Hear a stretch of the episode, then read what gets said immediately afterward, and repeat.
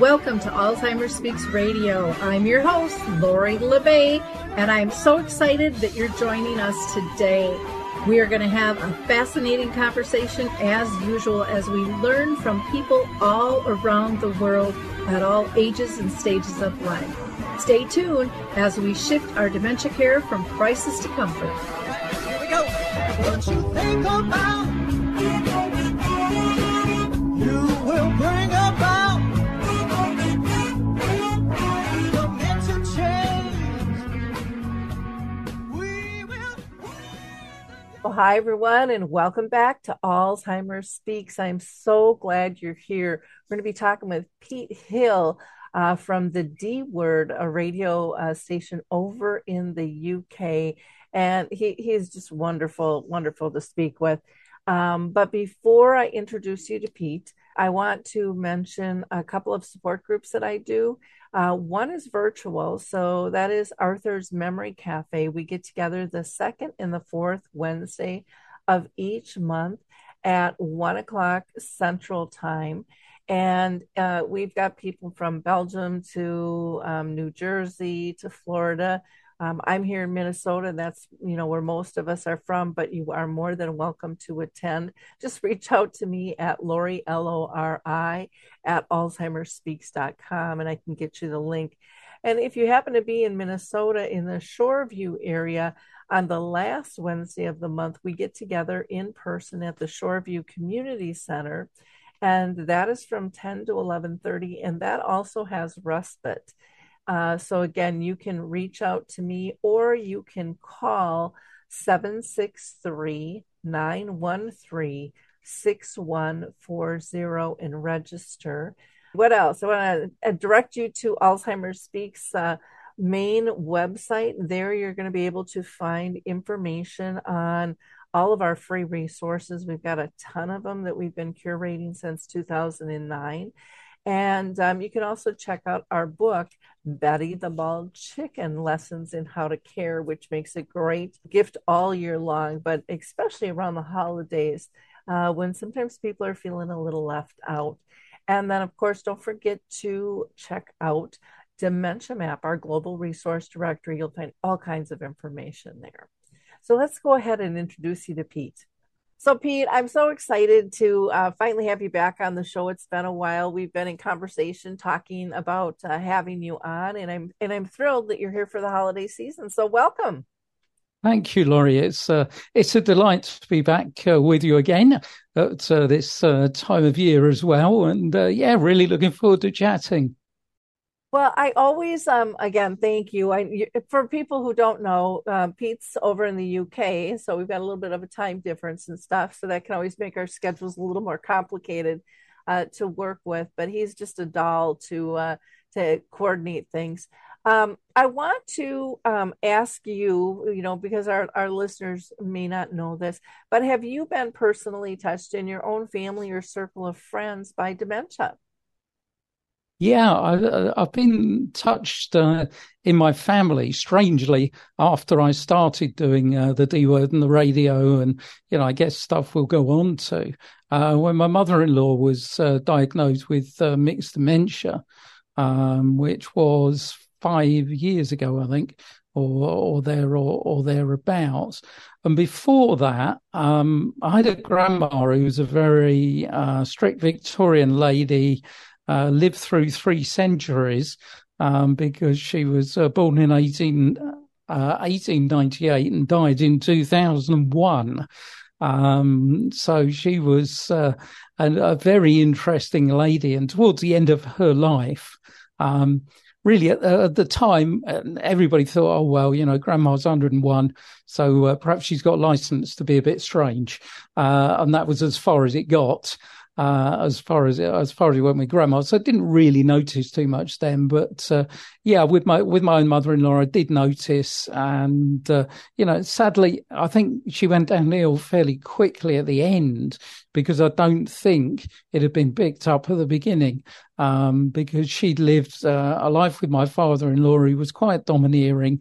He then went seriously ill for a couple of years, and I think that masked everything with her, which was unfortunate. And sadly, she passed away during COVID, which had its own complications. Well, thanks for sharing that. It's interesting that you started the D word before really being touched. I mean, you had your grandma there, but wow, to live through 3 centuries, what she must have seen in that time frame.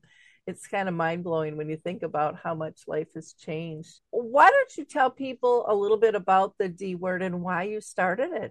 Yeah, sure. Well, I worked for the Alzheimer's Society here in the UK for a couple of years, 2016 to 2018, and I managed activity groups for people living with dementia in the community. And when that came to an end, I was kind of sitting around scratching my head on a rainy Thursday and thought, well, I still want to be involved in this world somehow. But I had actually no idea how. So I thought, well, what are your other great things you can do? And the only other thing I've been involved in, apart from my career, which was in public health, was I was involved in radio since I was a volunteer at the age of 18. So I thought, let's just put radio and dementia into to Google. And I put radio plus dementia into Google, and it equaled Alzheimer's Speaks and you. And I had a look, and I thought, wait a minute, let's have a listen to this. Had a listen and thought, I like this. Surely somebody else must be doing it. Did a little bit of searching around and found there was nothing at all at the time in the UK, not even a podcast or anything. And this was 2018, 2019. And so I thought, well, let's give it a go. So I got a demo tape together, sent it off to UK Health Radio. I'd done a little bit of work with before, thinking, great, let's just see how we go. And I got a phone call back from Johan, who's the MD, who I now know well. And he said to me, Pete, I've got your demo. I really like it. But, I've been involved in radio since I was a teenager, so I'm waiting for the word but, because that always follows. I really like it, but it didn't. What followed was, can you do me one a week? And I've got to be honest, Laurie, what followed then was me going into a mild panic, thinking, this is a great idea, but how am I going to keep it going and doing one a week? Oh, too funny. Yeah, it's it shocks me that in that era around, you said, 2018, there really wasn't anything over there. Because I think I started back in, 2011 and around that time. And to me, I didn't find anything here. I didn't really do a whole lot of searching, but I just thought, why aren't we using this medium? This is just something that is so normal for people to listen to. To me, it seemed kind of asinine that we weren't tapping into it. So, I was just so excited to hear about your show. Now, your show is a little bit different than mine. So talk how you structure your show and what your focus is. Yeah, sure. To be honest, when I first started, I heard your show and I thought, hey, this is great. And then I thought, well, I don't know what I'm going to do here. And so I kind of hit upon a formula which has gone all the way through. I didn't think it'd last, but it has, because I play a little bit of music. And I play the music just to break up the conversation a little bit. My taste in music is very kind of acoustic, folky Americana music, which somehow seems to have fit. I didn't know it would, but I've actually had people say, hey, I really like that music you play on your show. So obviously it does fit. And between some little musical interludes, I chat, as you do, with guests. I've got to say the worry at the beginning was, as I was saying, how am I going to find these people to talk to? I've got absolutely no idea. And I found probably for the first 2-3 months, I was rushing out trying to grab people saying, would you like to talk to me? Would you like to talk to me? And it's really strange that where are we now? Well, I started in 2019, so we're 4 years on, and it's gone completely full circle the other way. In the fact I'm now booked for guests till the middle of February, and I have people coming towards me saying, hey, can I be on your show? So, and it's a formula that, works for me. It seems to work for the audience, seems to work for the guests. And we've been going for 4 years, so we must have got something right. Well, that's just incredible. It's I love how you incorporate the music into that. I couldn't do that for the life of me. I just don't have enough background in terms of even what to choose or what to drop in. But your show really is very fun to listen to. And I love to hear that, you're not searching people out, that they're coming to you. To me, that says two things. One, you're doing a great job, but B, that people see this as really meaningful and that people are listening. They wouldn't hear about you if they haven't heard, about the show itself. And so to me, that says, this is an important niche. That needs to be expanded upon. I don't think we can have enough shows out there. Everybody has a different personality, a different style, just like TV or, writers, journalists and stuff. We have our favorites out there, and radio isn't any different. And so a very, very cool. Who all do you interview? Do you have a target market in mind? No, not really. At the beginning, I've got to say, when I went for interviewing people, I went for what I call here in the UK anyway, the larger players in the game, who are the big charities, Alzheimer's Society, Alzheimer's Research UK, etc. And, they do a good job. I don't decry at all what they do. But I also found they've all got media and publicity departments who take care of a lot of stuff for them. And I then started talking to a lot of the smaller charities who don't have any money to have a media or a publicity department to take care of all that. And we're really thankful to be talking to someone who was raising their profile. So I think probably that's the market that I've tended to concentrate on. And the other area was, right from the beginning, I said, I want to get people living with dementia on the show. And I had friends who were living with dementia I'd made through the Alzheimer's Society in my job there. And so from the beginning, I have people living with dementia on the show, and they've been some of the most brilliant shows that, I've really enjoyed. Now, do you interview like family caregivers and researchers and things like that as well? Yeah, I mean, that's another area. Mm-hmm. A lot of the researchers are the people I've found probably over the last 18 months, 2 years, the people that have come to me because, they have a real difficulty in getting their research out there. And one of the things also is, and I think they realize it as well, when you get to talking to a researcher, they are very academically brilliant people, but sometimes the PR side is a little bit difficult and finding people to talk to. And I think, like yourself, I don't know, we seem to have hit this niche in the market here, whereby a lot of the researchers that talk to me, I just have a chat with. I don't give them a list of questions if I want to know this, and why is this, and the other. And they tend to relax. And they tend to really like the approach. And I've got a few now that will come back in 6 months' time because I say, well, we like to follow the story here. So we've heard about this bit. Come back in 6 months, see how we're getting on. Which I think is really important as well to follow things through. So I think, it's a wide area. I mean, I've gone all the way from the chief executive of the Alzheimer's Society, and this is not to put any criticism or whatever on the other end of the scale, was the lovely lady who runs a service whereby she takes her horse out and a horse box to care facilities here in the UK for people who used to enjoy horse riding. And under a controlled environment, they can go and meet the horse, in the horse box. It's called a happiness horse box. So I've gone all the way from the chief executive of the Alzheimer's Society to the one lady band as it is, who does a brilliant job with the happiness horse box. Well, and I love to hear that, because I don't think we can make sustainable change if we're not inclusive of all voices. And if people don't know what all is out there, I mean, I think for such a long time, people only thought it was the Alzheimer's Association and the Alzheimer's Society.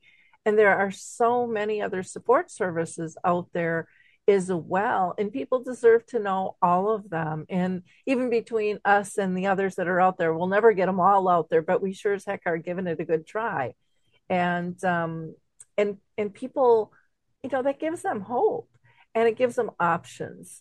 So you feel a little bit more in control with things. Now, you just reached your 200th show. How did that make you feel? Hi, everyone. If you've been injured in an accident that was not your fault, listen up. We have legal professionals standing by to answer your questions for free. Call now and find out if you have a case and how much it's potentially worth. Call 800-494-8310. I'm here with spokesman John Wolfe. So, John, tell everyone listening who should call right now. Well, Maria, first off, thank you for having me here. It's always nice to answer the listeners' questions. Now, as far as who should call in, anyone who's been injured in an accident and think you deserve compensation, give us a call right now. 800-494-8310.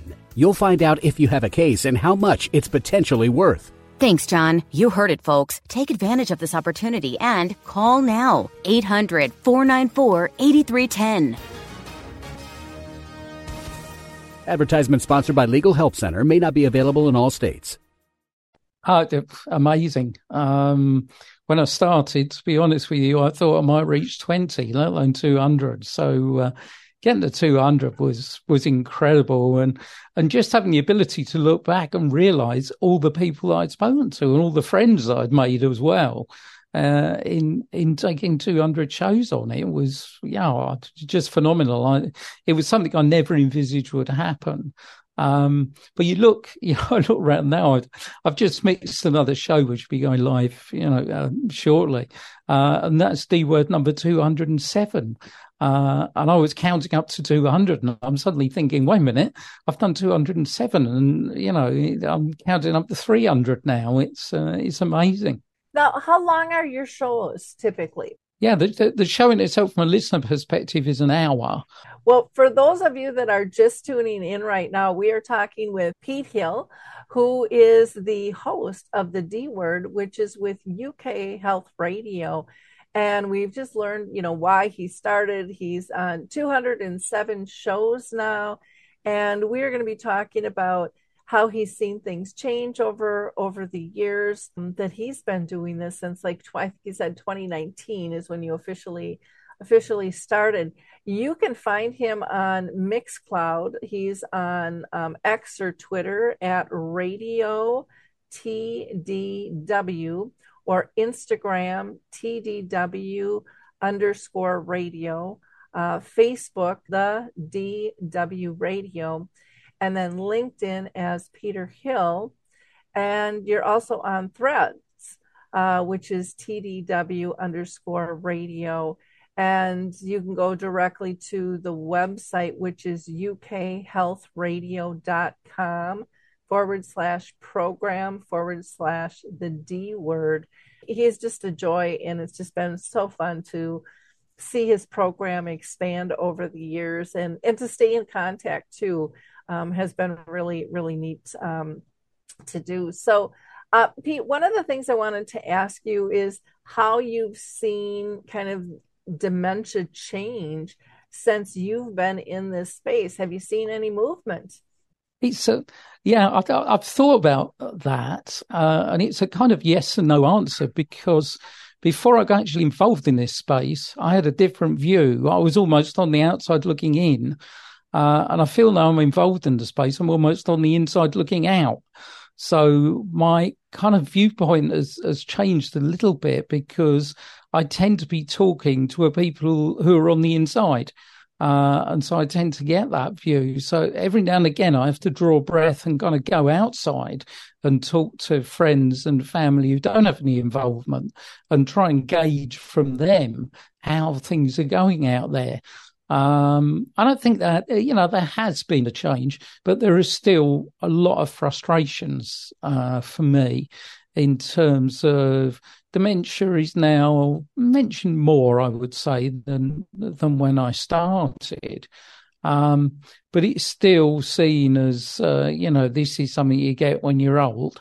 I don't think that's changed one jot since I started.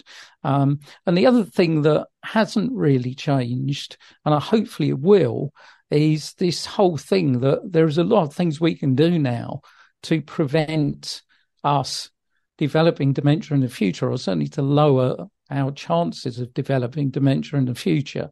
And I think this message really hasn't got across because, you know, the latest World Alzheimer's Report 2023 is on risk reduction. And I think that's an area that is still in its infancy, as far as I see it, with people I speak to, because, you know, it's kind of still seen, I think, out there as well. Dementia is pretty inevitable. Either you get it or you're not, and there isn't really a lot you can do about it, which, you know, is certainly not the story. Yeah, I agree with you. I think, you know, since I've been doing this, I've like you, I've seen movement and then I haven't. Like, you know, one of the things that I haven't seen move is doctors really being educated and referring people out to places that can help.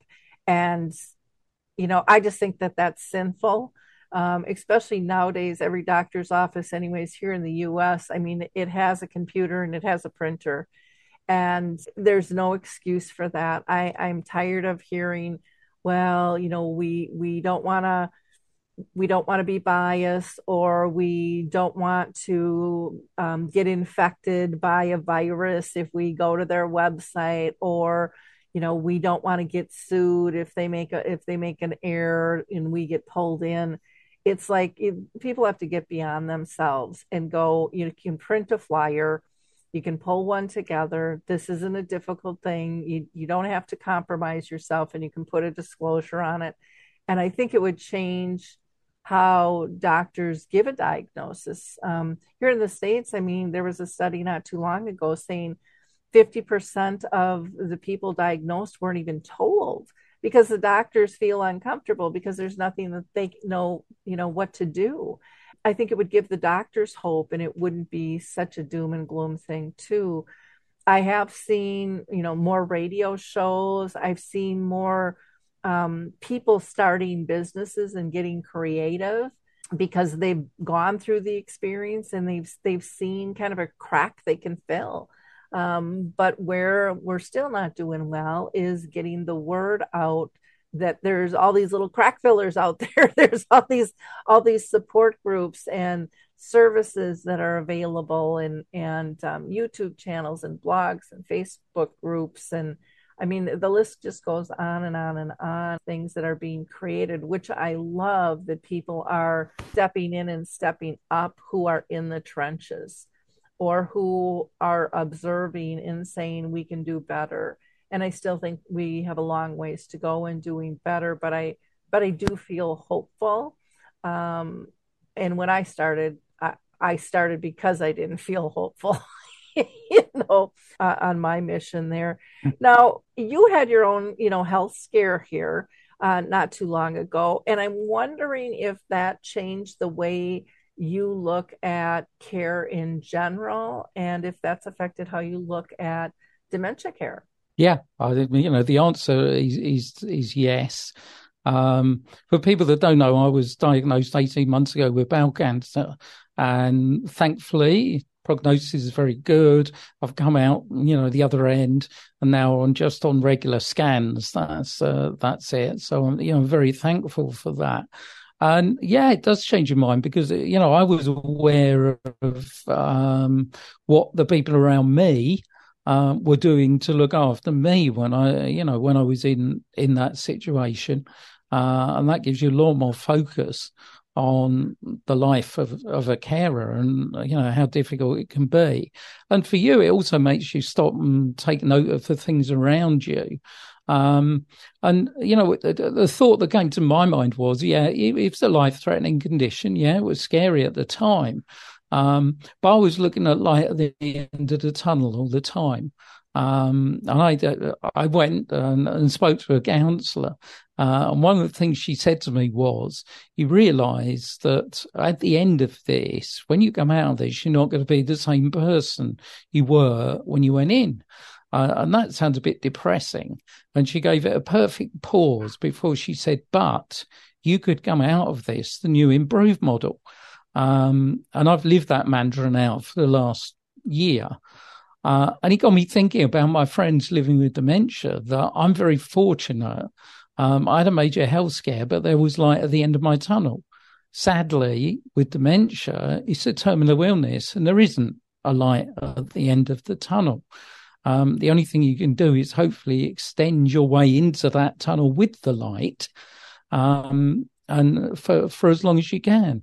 And that was a kind of blinding perspective for me, looking at people living with dementia and their carers, and probably understanding even more what they must be going through. Did you feel a period of isolation and depression? I mean, that's one of the things we hear from people with dementia all the time upon diagnosis. I would imagine you probably went through that too with a chronic illness like that.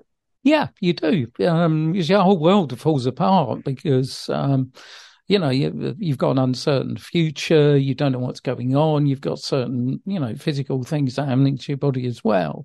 And your head's in a spin. It makes you feel very uncertain about what's going on. It's uncertain in your relationships with people around you.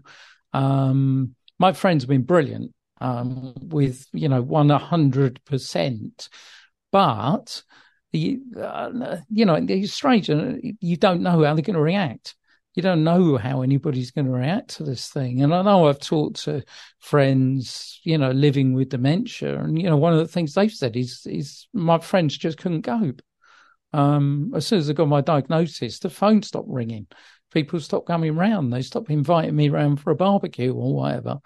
And, I could really feel that in the fact that you do.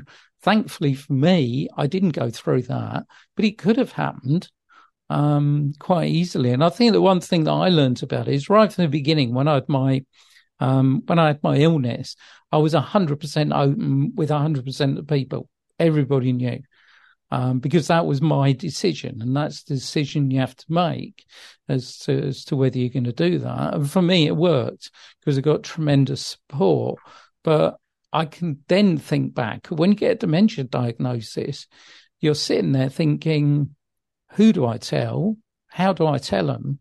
And do I tell everybody? And that's got to be, you know, it's a really difficult decision. It's huge. How did you deal with all the emotions? Did you find that there was support in the medical model, or was that something you had to really maneuver yourself? A little bit of each, really. One was having great confidence in the people that were treating me, which I had, and that really helps. You know, I had 100% confidence in my oncologist, my surgeon, etc. Just, you know, unbelievable people, and I think that helps. And again, when you kind of look back in the parallels with dementia, what we were, you know, talking about, someone get a diagnosis from a GP. I've had people that have said to me, well, when I went in with my wife, my husband, my loved one, the doctor's reaction was, well, here's a diagnosis of dementia. When they go and dress themselves, bring them back. I'm thinking, wow, you know, all the support I had, at least I knew where I was going. I still know where I'm going. I know when I've got my scans, you know, plumbed in for the next year or whatever. I know who to call. Everything's certain. Whereas, you know, how can you have a diagnosis and that level of uncertainty? I don't think I would have been able to cope with that when I was in my situation. I think that's a really good point, because I think of how many people we talk to And we hear this story over and over and over again of, my doctor doesn't even know what this disease is about. They don't know how to help me. Or they switch doctors and now it's like, oh no, you don't have this, you have this. And their symptoms haven't changed. And so it's like, well, what do I have?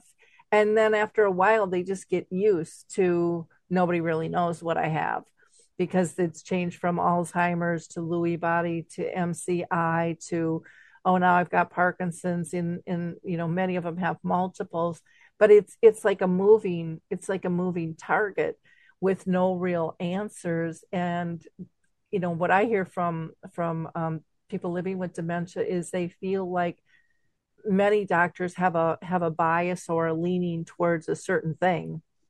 And that's what you have, you know, because it's difficult to diagnose. And instead of openly talking about that, I think so many families are feeling like they're educating the doctors on this conversation, or trying to, and some listen, but some don't, in terms of symptoms and things like that. So they seem to have to do a lot more defensive work and offensive work when trying to maneuver a chronic illness like this.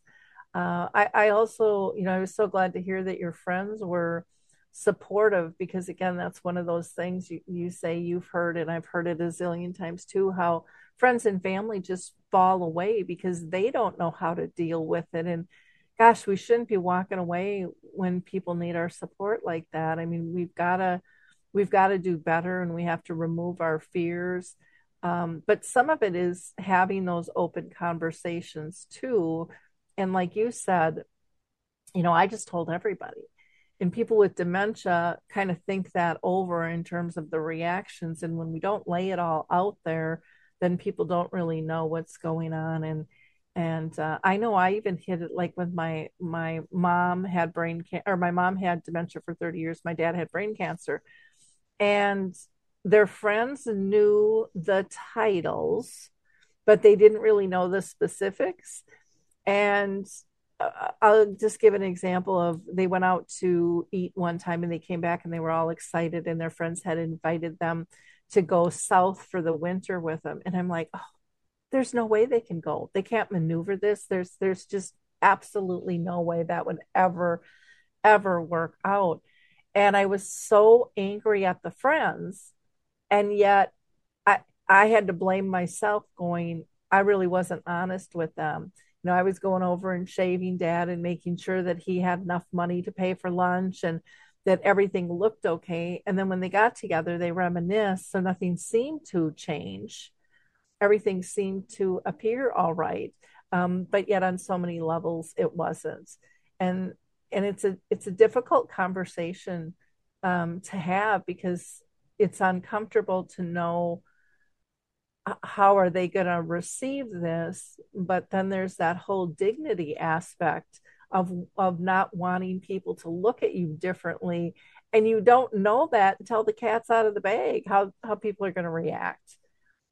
There's no questionnaire you can send, you know, ahead of time to kind of figure that out. And that adds a lot when you think of taking on this chronic diagnosis, and then you're thinking your whole, you know, social sphere could change on top of that, in terms of supports you've always relied on and been part of. And I just can't imagine. And I say I can't imagine. I've seen it, but I haven't physically had to make those choices and go through it myself personally with the diagnosis. But wow, talk about overwhelming on a massive level. So I'm really glad that you shared, you know, your health situation, and because to me it really brings to light the differences in how far we've come with cancer versus how far we've come with dementia. And there's a pretty blatant difference in multiple levels. I know with breast cancer, you know, you can, you know, go get a free wig, and, you know, they do all these holistic things, even in your appointment, to keep you calm.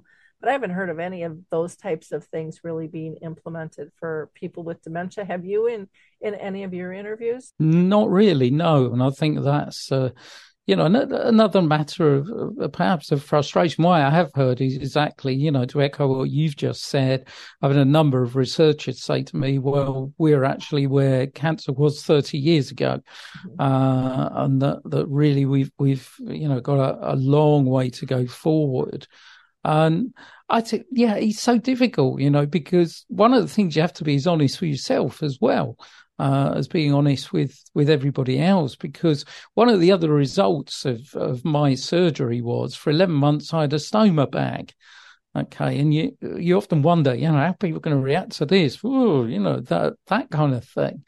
And I also focused my mind on what it must be like when you tell people I've been diagnosed with dementia, because, this little thing caused massive misunderstanding. Nobody knows, I didn't know what it did.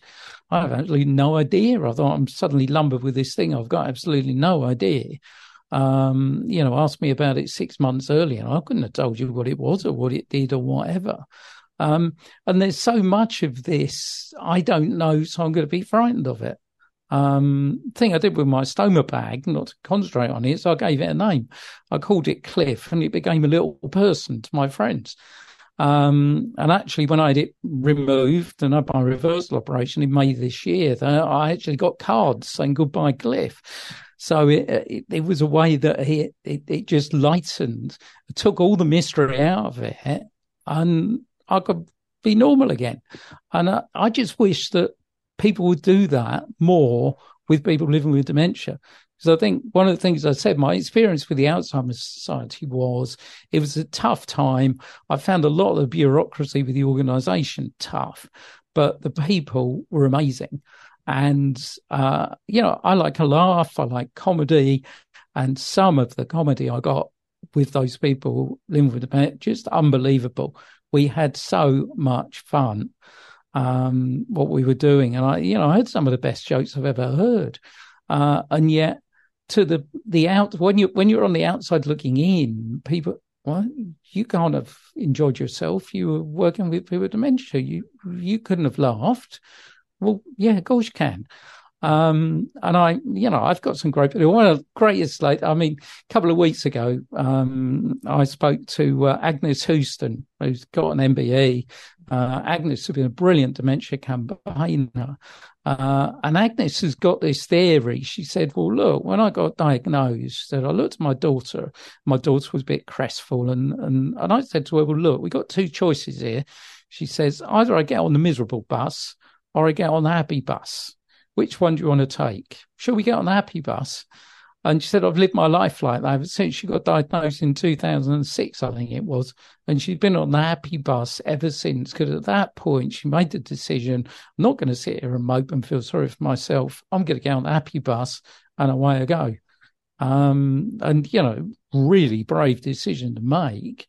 But it's something that, we just need to get rid of this myth about the fact that people with dementia have got this massive, great label, and they're not part of society anymore. Well, and I think the other thing with Agnes is she brings up we have choice. We have choice how we're going to live our life. How are we going to look at things? And some of the worst, most embarrassing things that happen to us in life, they're not funny at the time, but we can look back at them later on and go, oh my gosh, can you believe, we did this during that time or whatever. And I just think laughter is the best medicine. I think staying socially connected is what is called for. I think my mom lived 30 years because she was socially connected. And yet I don't think, and it's gotten better, but I don't think that social aspect, of interconnectedness has really hit its height by any stretch of the imagination. People are still shocked when they ask me, what do you think is the most important thing? And I said, I can go through all the prevention things. I said, but to me, I'm not a medical person. I'm not a doctor. I'm not a social worker. But for me and all of the people that I have talked to and heard from, the number one thing is staying socially connected and feeling purposeful and valued. And I think that goes way past dementia. I think that's what everybody wants in their life. I would imagine you've heard this. I've heard it a zillion times from people diagnosed. I have never felt so purposeful in my whole life since my diagnosis, because they know change needs to be made, and they've stepped in and they've stepped up, and they have made amazing friendships, and they have developed wonderful resources, and they have become, you know, these just exuberant advocates to educate people and let them know that there's life. And, you know, that makes them feel good, makes them feel proud. And not that it doesn't take a lot out of them at times, and they might crash for 2 days after they've gone to a conference to speak, but most say they would do it all over again because of the way it makes them feel. And when they're at that high, when they're feeling in the zone, their symptoms lessen. But then they get bullied, because then people go, well, you can't have it. Look at, you just did a speech. You just did this. There's no way you have dementia. And they're like, oh, but they're not seeing all the other things throughout my day that I can't do, or I can't do the way I used to do them. And there's this judgment. There's this, I don't know, people just not trusting. I've heard people go, oh, it's just a scam. You know, what? They have to fight to, you know, over here, our medical system doesn't just jump right in. I mean, they have to fight to get financial aid and to get diagnosis, get diagnosed. And I mean, it's a lot of work, and there's a lot of sacrifice that comes with this disease. The bullying, I think, is one of the toughest things for me to witness out there, in terms of how far we need to move forward. It's just the evilness of some of the bullying is just something it never even occurred to me would happen. Have you heard some of those stories from people too, Pete? Yeah, absolutely. And it's, yeah, again, it goes back to this thing of, you know, when I first started at the Alzheimer's Society, I was outside a room which had 15, 16 people living with dementia inside it. And I was sort of part of the myth of, well, I don't know what to do here, because I don't know who these people are. And not who these people are, but what these people are. I went in and I was myself, and I suddenly realised that it's kind of a strange, really. If you'd filmed it, then suddenly everybody, when I walked in, had a big D over their head. And as I got talking to them, they got talking to me, these Ds just bang, bang, bang, bang, bang, disappeared. And they were people. And it was, you know, it wasn't Dennis with dementia. It was Dennis. It wasn't Iris with dementia. It was Iris. They became my friends. But in becoming my friends, I realised quite how vulnerable they were as well, in terms of the way that they can be treated by other parts of society, sadly can be treated by their own family members as well, which was, you know, something that I came into contact with and I thought was really shocking and very difficult to deal with. And it was, you know, it's just simple things really that concentrate on your mind. One of the ladies, she sadly passed on now, but we had a bit of a bond because we like music and various other things. She was a London lady, like I'm a London lad. So we had good chats. And one day she gave me her mobile phone, and she had one of these mobile phones with really big numbers on it, which was great. And she said, I keep getting calls from these people. You know, I said, what do you mean these people? And she was being called by people that were offering her insurance and saying the insurance on her washing machine had run out and all this stuff. And I said to her, well, look, you know, we can block those. And she said, well, can you? And so I went through her phone, she said, block this caller, block this caller, block this caller. And I came away from that thinking, it's horrendous. You know, people should not be subject to this. And we should have a much better way of looking after our vulnerable people, because, you know, there are stories of things that happen in care, which are, you know, very, you know, horrendous.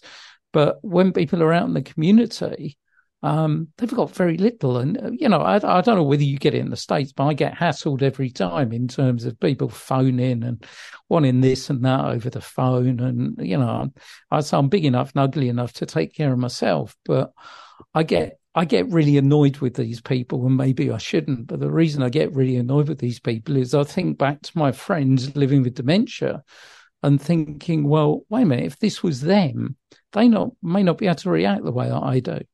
And I think it's something we need to take a lot more seriously in terms of society. And I think business needs to step up to the mark and take it a lot more seriously as well. I agree. Well, I can't believe we're almost running out of time here. I want to talk about your future, and what are your three wishes that you have for the future? Number one is earlier diagnosis. Because we've had big breakthroughs with drug treatments, but the real rider on all those drug treatments at the moment is they're only really for people in the very early stages. So if we don't get early diagnosis, the drug treatment's effectiveness is not going to be as effective, quite simply. I suppose number two is carrying on from what we've been saying, and let's do away with the myths and treat people like people. I think too often we're treating a condition instead of treating people. I think it's sometimes also, I mean, go back to my family experience. My mother-in-law was in a care facility that had a dementia floor. And so you had 20, 30 people, I think, living with dementia all on one floor. There must be a way that, you know, you put 30 people together in a hotel, they're all going to like different things. They're going to like different music and watch different stuff on the TV. They're going to have different views. So there must be a better way of us being able to individualize our care. Because for her, what it meant is there was some loud people who kind of ruled the roost with the TV remote, so she didn't go in the lounge. Well, you know, surely we can do better than that. I think sometimes that's very frustrating in terms of the way we're, you know, while we offer that kind of care. And number three is better support for carers. People don't realise what they're going through. And I'll just say that because they don't. You take carers out of our country, we take carers out of your country, we take carers out of any country, and the economy collapses. It's quite simple. So I don't know why those people that, you know, have the bird strings at the top of the tree can't actually see that, because they're being, you know, we had financial crisis and various things, various people bailing the people out was the end phrase, wasn't it? Well, governments throughout the world are being bailed out by carers, and they need to do something about it. They need to treat them a lot more seriously. Oh, I so agree. And I think, you know, I think they're too busy trying to figure out how they can make money off them instead of how they can save money by caring for them, you know, in the whole system. And it's very backwards. It's very backwards. I've noticed too that over the years, there's a lot more people stepping into this space, which is good, but not everyone is. Not everyone has integrity, I guess, in terms of serving. There's a lot more people looking at how do we make money off this demographic. And that just drives me bonkers. I mean, I understand that that's kind of the base of, you know, of every country and financial system, but there's got to be a balance. And families can't afford $20 here and $20 there. And, you know, plus trying to figure out how to pay their medications and their co-pays and stuff that we have here.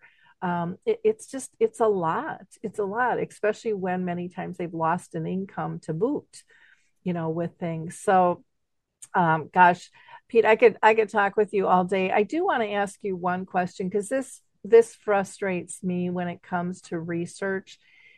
And I think the scope has expanded, But we still seem to be tied in a knot with tangles and plaques, even though it's been proven tangles and plaques aren't a black and white thing out there. And I to me, it's like, I just don't know how we break that theory to show it's much bigger than that. And it seems like every researcher I talk to, when I bring that up, they make the correlation that dementia is going to be kind of like cancer.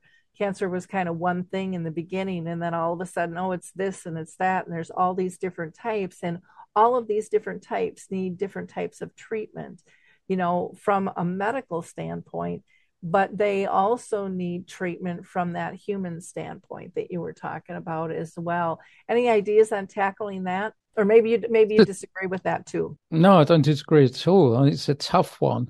And I think the social elements and the power of the social elements are underestimated in terms of research. You said, well, I'm with your mum, you know, and how much longer she went on. I look at people that I know, and there's no doubt about that. And I think sometimes, you know, researchers get put down a bit of a cul-de-sac and a line because that's where the money is. Mm-hmm. And they, you know, if you can say, well, this is dementia, it's called by tangles and plaques, so if you give us this much money, we might be able to find a cure. Like, you know, my theory is there's probably a long line of researchers all outside the door of the person with the money. They've probably got about 5 minutes to get their point across.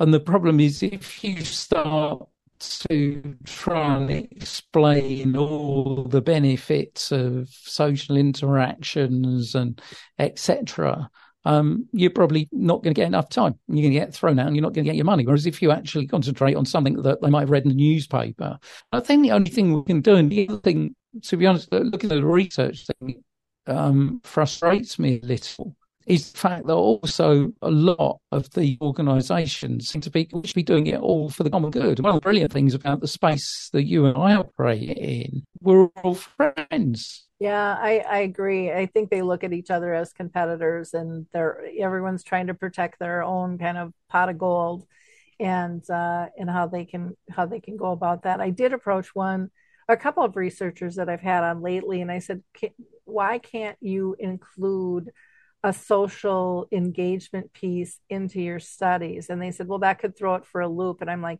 instead of having two, you know, the placebo and the one that's getting the real one, why can't you do, you know, a third or a fourth, both having that social engagement piece in it? And granted, it would cost a little bit more, but I really think they're afraid to see the results of that come out in the study. But I think, boy, if we could get a medication and social engagement together, you know, we could really maybe make some headway. But I think that there's great fear that this social engagement piece might grab hold and take some of the money from the pharmaceuticals away.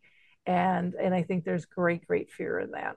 You know, in terms of pharmaceuticals and whatever other, you know, just to conclude, I think we're far too quick as a society to think, oh, I've got a problem, here's someone that can solve it by taking a pill. And I think dementia, you know, please don't let it go for full tilt down that route. It's not the route to go, because we've proved with other illnesses, there are loads and loads of illnesses. There are massive social impacts that you can have. We have, you know, something here in the UK which is called social prescribing, where people are actually cottoning on to the fact, finally, prescribe things and prescribe certain social activities. We can cut down very much on the burden of disease. Well, there are loads and loads of things that we can do in terms of dementia, and with a lot of things we can do before people develop dementia as well. And that's an area we really want to concentrate on. Yes, a drug treatment would be brilliant, but as you say, it's only part of the game. Unfortunately, it gets 99% of the newspaper headlines, but that's because of the way you look at things as society at the moment. I agree.